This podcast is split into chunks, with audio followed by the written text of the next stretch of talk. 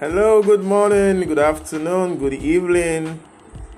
It is a beautiful day today in Lagos, Nigeria. It's been raining cats and dogs, and that is an indication that God respects time and season. I want to share something with you today, and I hope it blesses you. God loves you.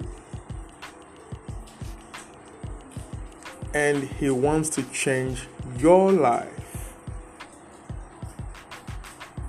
He's not just able to bless you, He's willing, He's eager to bless you.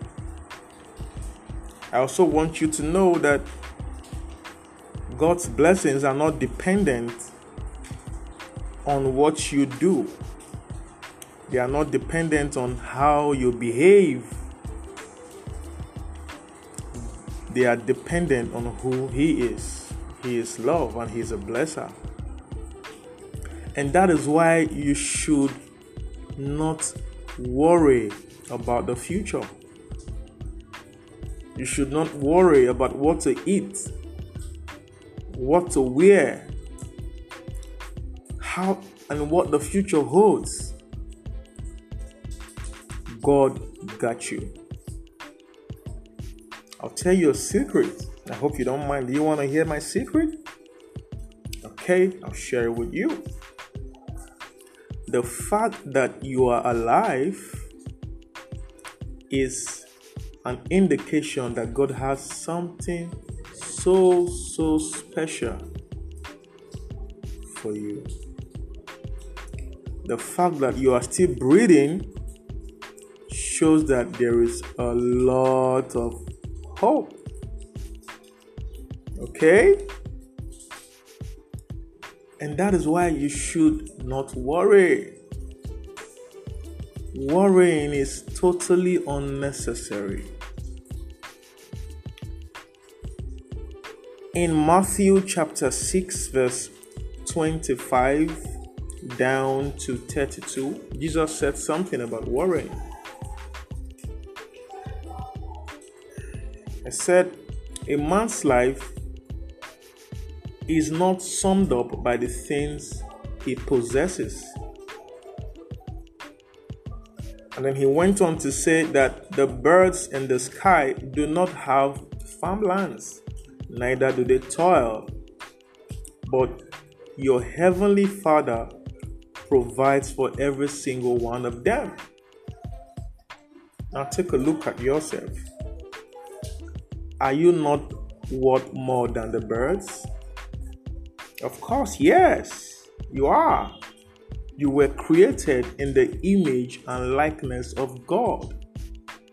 You are more valuable to God than anything on earth.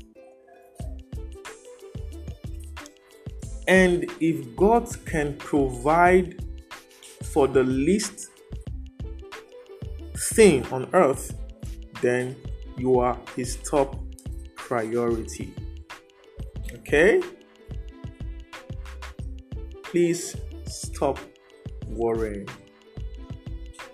Worrying causes anxiety that leads to depression, that leads to mental and emotional health challenges, and ultimately leads to suicide. The fact that you are alive is a reason to be thankful because there is hope. There is so much good things in store for you. There are a few things I do that helps me stop worrying. Number one, I think on the past victories God has given me. Just like David said when he was faced with Goliath, he said, The Lord or the God who delivered unto me the lion and the bear will delivered into my hand these uncircumcised Philistine. And guess what? It happened the way He had said it. Okay? And secondly, what I do is that I focus on the things I want or the things I desire. I take out of my thoughts the things I do not want. Take, for example, I want to have a beautiful marriage, peaceful. I dwell on that and I take my mind off the divorce, the domestic violence in homes today. I focus my mind on the things I want. Okay? Over the years, I have come to realize that a man's thoughts directs a man's life. Number three, I speak the right things. I speak the right things. The, the Bible says that a man shall be satisfied with the good from his lips. I speak the right things, the things I want to see. Okay? And I will encourage you to do the same. You do not have to worry because your life is well planned out, well detailed, and well provided for. See you again next week. Have a safe and an amazing week.